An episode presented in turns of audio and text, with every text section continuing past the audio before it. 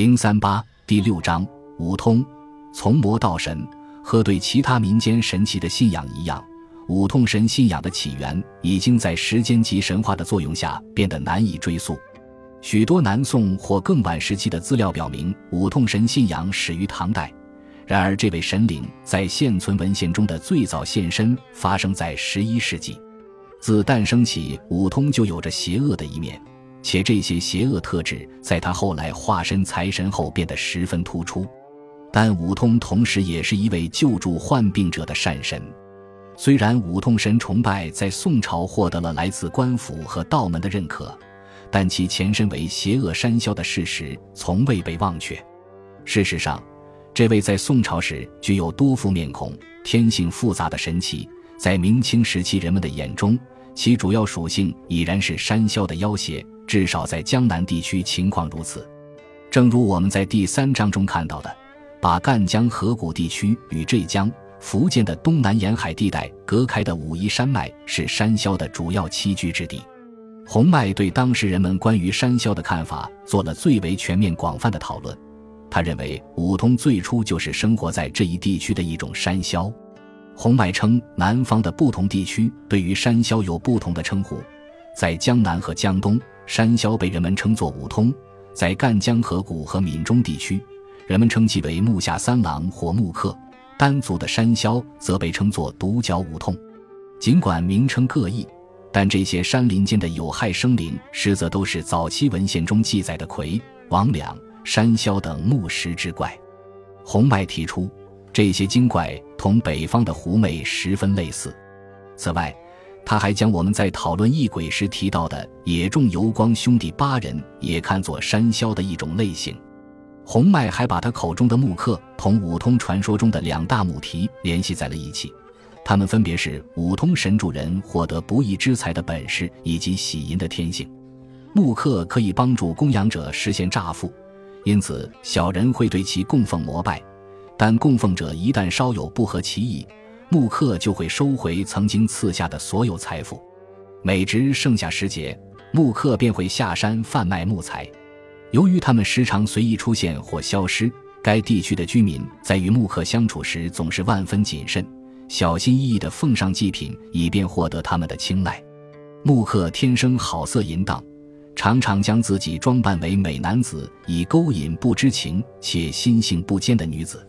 他们的本性如猿。如狗如蛤蟆，但可以随心所欲地化为多种体香，且行动十分矫捷。它们的触碰冷若冰铁，但阳具十分壮伟。受到木刻侵害的女子会失去意识，然后会浑身痉挛，将卧在床好几天，甚至好几周，甚至常常会进入濒死的状态。有些女子在恢复意识之后，说自己被带入了一座华屋，并在那里过着纵欲的生活。与木刻和山魈的接触使他们获得了神异之力，他们中的许多人因此变成了巫女，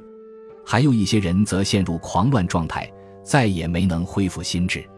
洪迈特别关注女子在与这种恶灵交媾后诞下的怪物，他列举了十来个相关事例，他们都发生在江东地区，且与木刻或山魈的交合都导致了可怕的怀胎经历。怪胎的诞生以及女人的发狂与死亡，宋朝的医学常识认为，恶鬼尤其是死婴的游魂，对于孕妇来说十分危险。虽然人们可以采取各种预防中邪的措施，但无论医者还是巫者，都对山魈的畸形子嗣无计可施。在中国南方多山的内陆地区的各个角落，人们都修建了用于祭祀木刻或山魈的从祠。从祠通常面积很小。结构简易，多见于大树或陡崖之下，因为据说山魈经常出没在这些地方。换句话说，这些从祠位于荒野之中，而非村落之内。从祠具有辟邪的功效，因此山林中的精怪无法接近从祠。但这里同时成了地方上的驱邪师和巫习的生意场所。一零四十八年，一位在江浙任职的地方官员发起了打击从祠的运动。因为这些从此成了群巫聚集之地，他们剖获财、呕吐公状、魁魅、异阳、彷徨之象，聚而管之从此之中。在列举从词中的神灵时，这位官员使用了大量文学典故，这反映出他其实并不清楚从词之中到底放了哪些土偶，但他使用的所有词语指代的都是畸形恐怖的山魈及其同族。王令的《古庙》一诗，生动地描绘了这些邪灵给人带来的惊惶恐惧之感。在一间年久失修的古庙中，王令发现双目瞪视的庙中主神的形象，令观者感到惊骇不已。他穿过了古庙一侧的漏风过道，然后突然停住了脚步，直东至香步逶迤，且亦所见怪可虚。马牛羊犬杂食鸡，或带以手旁四肢，兼有人面身一飞。老祝屈前为重词，王令在庙墙之上看到的人手兽身怪，很容易就让人联想起古老的《山海经》中形态古怪的异兽与图十二中的人面兽身怪物对列。由于没有作为山魈的五痛神的画作或雕塑流传至今，我们无法确定五痛神是否也被塑造成了这类怪异的形象。图二十六中的雕塑很有可能就是宋朝时期的独角五痛像。它展现了邪魔形象所惯有的夸张面部特征，但除此之外，它看起来和人像无异。无论如何，我们几乎可以肯定的是，对五通神的崇拜就诞生在这些从词以及模仿这些从词的加词之中。蔡武熙提出，最早用五通这个名字指代山魈等邪物的，最有可能是试图阻止人们崇拜邪神的佛教僧人。在佛教中。五通只通过禅定修得的五种神通，但异教的巫习通过服用药物或念诵咒语也可以获得它们。拥有这些神通的人在佛教经文中被称作五通仙人。在佛教的鬼神学传统中，这类邪灵与中国本土的山魈十分类似。高僧永明延寿在他综合了禅宗与净土宗思想的佛学杰作中，把第五通称为妖通。并把它与可化作人形的狐精和木石精怪联系在了一起。延寿指出，神通既可被用于正道，又可成为作恶手段。只有得道之人才能做到变伪存真，而俗间之人则因此多为邪为所惑。关于五痛神崇拜的最早可信记载，出现在一篇题为《彻土偶文》的文章中。他写于一千零一十六年，作者是天台宗僧人智远。智远是杭州玛瑙院的住持，他发现寺中竟然供奉有土地神与五通神的土偶，于是立马撤下五通土偶，并把土地神更名为呼切兰神。他还发现，在杭州城的居民间流行着一种可憎的宗教事件，也就是在家中祭拜土地神与五通神。他说，五通本是佛教用语，却被俗众胡乱使用，以掩盖这位邪神魍魉妖孽的本性。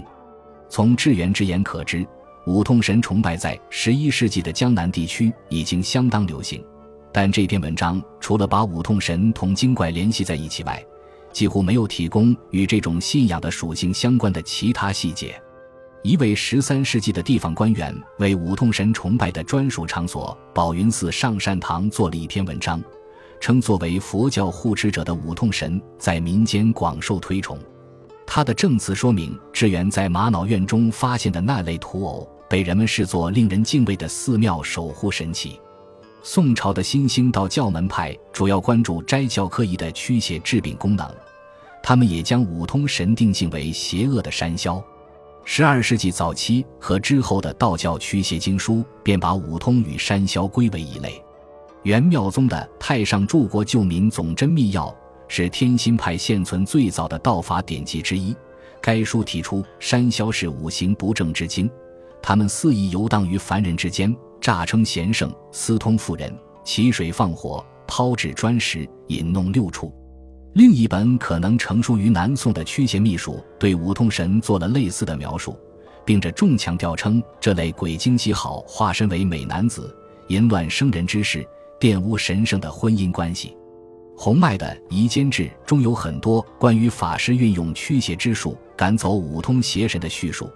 其中一例使用的便是天心派的雷法科仪。五通还在巫习崇拜中发挥了重要作用，巫习在与神灵世界沟通时会向五通神寻求帮助。向安氏的叙述证实了山魈或五通在巫习传统中的重要地位。他说：“根据《李阳方志》中的记载，五通神出屈原《九歌》，晋里之屋住乎？其父曰太医，其子曰云霄五郎、山霄五郎。”十三世纪，一位在今天的湖南省任职的地方官员也提到了这种关于五通神起源的说法。此外，他还补充说，五通神实际上是名为魁的独族山精，共有兄弟二人，但被后人误认为是五只山精。佛学理论家和道家法师因此都把五通同协议的山魈联系在了一起。同样，在民众心中，五通，尤其是化为人形的五郎或独足五通，实际上就是一种山魈。民间传说中的五通神形象具有道教驱邪典籍中的五通的所有缺点。但他们对某些特质的强调尤为明显，在这些特质中最为重要的一点是，五通同财富的获取和失去关系十分密切。从这个方面看，虽然人们将五通视为一类山魈，但五通并不只是中国人观念中的一类神力持有者。实际上，五通财富之神的身份预示了宋朝社会中一种不断兴起的现象。宋朝的竞争性货币经济中的成功或失败将导致个人运势的突变，因此，中国人在解释个人财富方面的迅速变化时会提到五通神，也就不足为奇了。但有一点值得我们注意：中国人的关注对象五通神是很具有道德矛盾性的神灵。本集播放完毕，感谢您的收听，喜欢请订阅加关注，主页有更多精彩内容。